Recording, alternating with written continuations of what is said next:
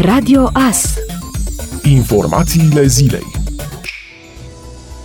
Polițiștii Brigăzii de Combatere a Criminalității Organizate Târgu Mureș au efectuat miercuri trei percheziții domiciliare într-un dosar penal de trafic intern de droguri de risc. În urma perchezițiilor, polițiștii au ridicat peste un kilogram și jumătate de droguri de risc, respectiv cannabis și rezină de cannabis, hașiș, care ar fi fost destinate comercializării. Un bărbat a fost condus la sediul DICOT pentru audieri, fiind reținut pentru 24 de ore. Bărbat Bărbatul a fost prezentat instanței care a dispus arestarea preventivă a acestuia pentru 30 de zile.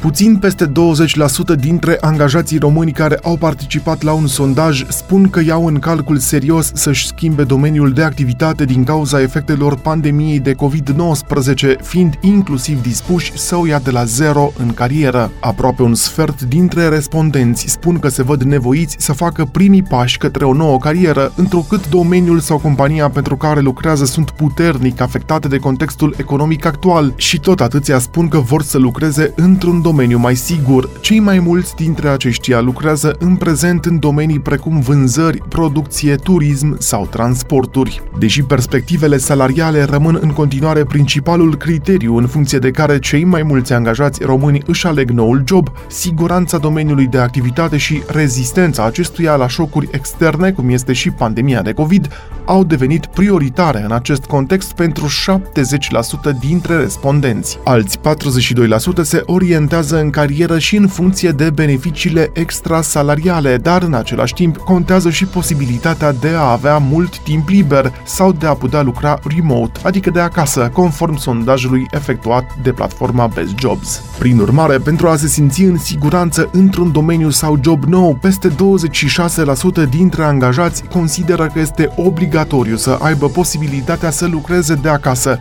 Un sfert exclude complet poziții în domenii precum Horeca, puternic afectate de efectele pandemiei, iar 22% consideră mai sigure joburi în domenii sau companii strâns conectate la mediul online. Domeniile considerate de respondenții la sondaj cel mai puțin afectate de criza sanitară actuală sunt IT și telecomunicații, armată, pază și protecție, medicină și sănătate, dar și call center și suport clienți. La polul opus se află sportul, arta și divertismentul, serviciile de înfrumusețare sau turismul și alimentația. Când vine vorba vorba despre ce pași vor să facă sau au făcut deja în direcția reconversiei profesionale, cei mai mulți dintre cei chestionați afirmă că experiența de până acum le permite să facă o trecere ușoară, fără să o ia de la zero. Alții spun că învață pe parcurs. Peste 18% au făcut sau vor face cursuri online sau offline, iar 7% se vor pregăti și vor învăța singuri ceea ce au nevoie înainte de angajare.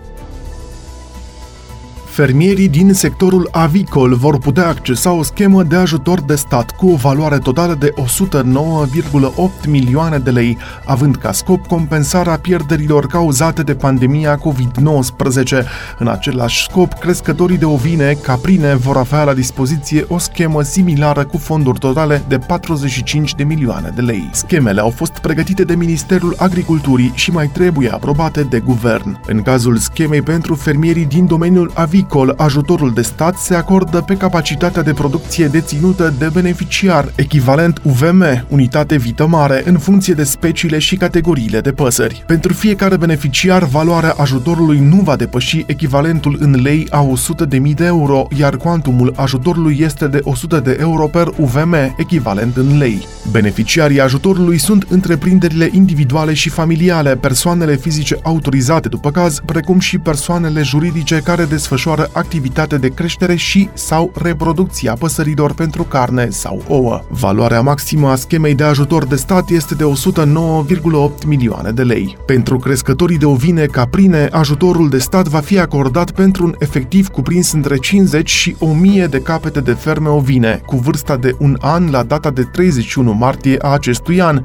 și sau pentru un efectiv cuprins între 25 și 1000 de capete de femele caprine, cu vârsta de un an la data data de 31 martie 2020. Quantumul ajutorului este de 5 lei per cap de ovină sau caprină, iar plafonul maxim al schemei de ajutor de stat este de 45 de milioane de lei. Beneficiarii ajutorului sunt crescătorii din sectorul ovinelor și caprinelor, respectiv întreprinderile individuale și familiale, persoanele fizice autorizate, persoanele fizice după caz, precum și persoanele juridice care desfășoară o activitate de creștere a ovinelor, caprinelor. Spitalul de urgență din Târgu Mureș și-a dublat capacitatea de testare pentru COVID-19. Spitalul deservește mai multe unități sanitare din județ pentru testarea pacienților și suspecților de COVID. Cei care doresc să se testeze trebuie să știe că nu se fac mai multe de 15 teste pe zi, dar că în curând se va lucra cu o tehnologie mai avansată, astfel că rezultatele testelor vor fi gata într-o oră, ceea ce va mări de 10 ori capacitatea. Testele la cerere pentru populație se fac contra cost la Spitalul de Urgență din Târgu Mureș. Ele costă 280 de lei pentru cei care se programează și 400 de lei pentru urgențe. Direcția de Sănătate Publică desfășoară o anchetă epidemiologică amplă la Spitalul Municipal din Mediaș, unde trei angajați, două asistente și o îngrijitoare s-au infectat cu noul coronavirus, informează Prefectura Sibiu. Potrivit autorităților, în județul Sibiu, de la debutul pandemiei și până în prezent, au fost confirmate pozitiv în urma testării SARS-CoV-2 1123 de persoane, dintre care 1056 de adulți și 67 de copii. Premierul Ludovic Orban a declarat că deficitul bugetar va crește și probabil va fi în jur de 8,5 8,6. Dați-mi voie să vă recomand să urmăriți evoluția deficitelor bugetare în toate țările europene și să vedeți că vom avea un deficit bugetar dintre cele mai mici la nivel european, a mai adăugat el. Ludovic Orban a făcut aceste afirmații în timpul unei vizite în județul Dolj, după vizita pe șantierul drumului expres Craiova-Pitești, tronsonul 1. Clubul de fotbal Dinamo a anunțat că are un nou acționar majoritar și anume compania Benel International SA, reprezentată de spaniolul Pablo Cortasero. Pentru prima oară în istoria de 72 de ani a clubului Dinamo București intră sub patronajul unei societăți internaționale, a transmis clubul. Prezentarea oficială a noului acționariat va avea loc în următoarele zile. E o ușurare, a ține un club de fotbal nu e o treabă ușoară, a ține un club ca Dinamo Părerea mea e că e cel mai greu din România, care are foarte mulți dușmani. A fost o provocare, am făcut cu sufletul ce am putut eu pentru Dinamo. Că n-am reușit foarte multe la nivel de performanță, asta este. Sper acum că cine vine să investească în performanță rămân fără discuție suporter al lui Dinamo, a spus fostul proprietar Ionuț Negoiță la Digisport. Ascultați Radio Astărnăveni 107 cu 1 FM și online pe tvas.ro.